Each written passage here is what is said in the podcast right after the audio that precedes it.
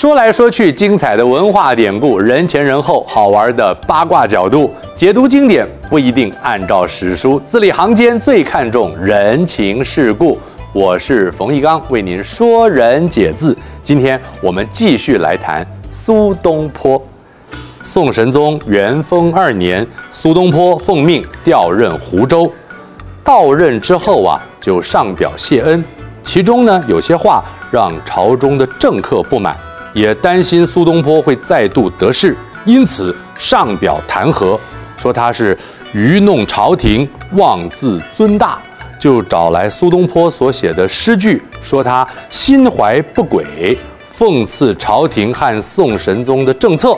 苏东坡因此被捕，被关入御史台监狱。乌台就是御史台的代称。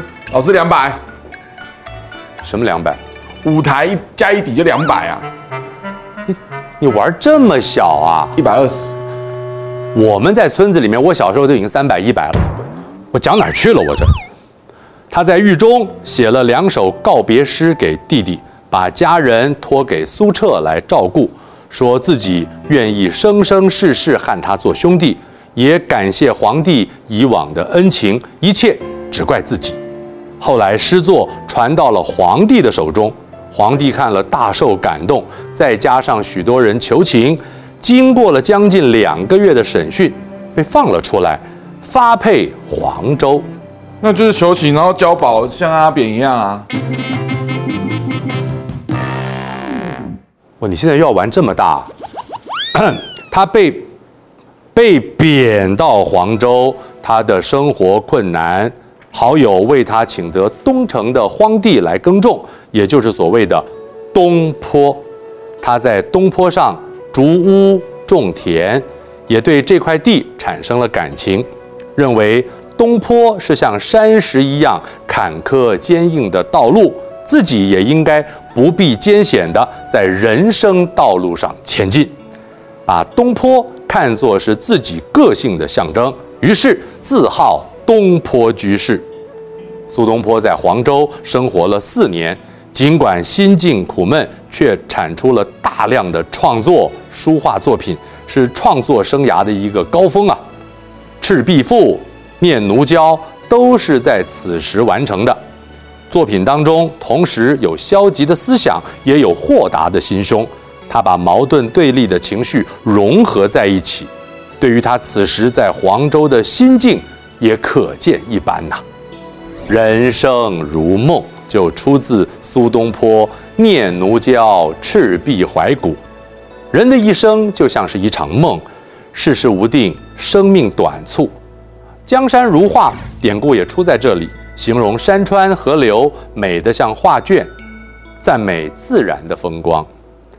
大江东去，浪淘尽，千古风流人物。故垒西边人道是，三国周郎赤壁。乱世崩云，惊涛裂岸，卷起千堆雪。江山如画，一时多少豪杰。遥想公瑾当年，小乔出嫁了。雄姿英发，羽扇纶巾，谈笑间，樯橹灰飞烟灭。故国神游，多情应笑我，早生华发。人生如梦，一尊还酹江月。另一首与钱僧绿云轩诗：无肉令人瘦，无竹令人俗。人瘦尚可肥。世俗不可依，人没有吃肉会消瘦，没有竹子会变得庸俗。可是人瘦了还可以胖回来，一旦俗了就医不了。这就是所谓的俗不可医，俗气的无可救药啊。水光潋滟晴方好，山色空蒙雨亦奇。又把西湖比西子，淡妆浓抹总相宜。这是苏东坡的《印湖上初晴后雨》，淡妆浓抹原指西湖景观富丽与恬淡的两种景象，演变为浓妆淡抹来形容女子的装扮。老师，你知道哪个制作人最会化妆吗？那我怎么知道？王伟忠啊，王伟忠，我认识他很多年了，他没有化妆。伟忠哥。啊，我今天才知道，伟忠哥最会伪装啊。宋哲宗时期，这个时候的党争不为政见而争，沦为为斗争而斗争。哎，好像有一个朝代也这样。党人时常借故挑衅，尽管苏东坡不愿意被卷入党派斗争，也难以一己之力遏制政治风气。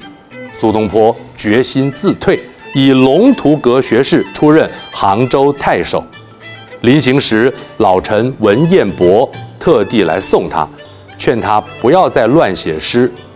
苏东坡在马上大笑：“啊，我若写诗，有一堆人正等着来替我注解呢。”苏东坡在杭州的时候，宽减税赋，赈济灾民，兴修水利。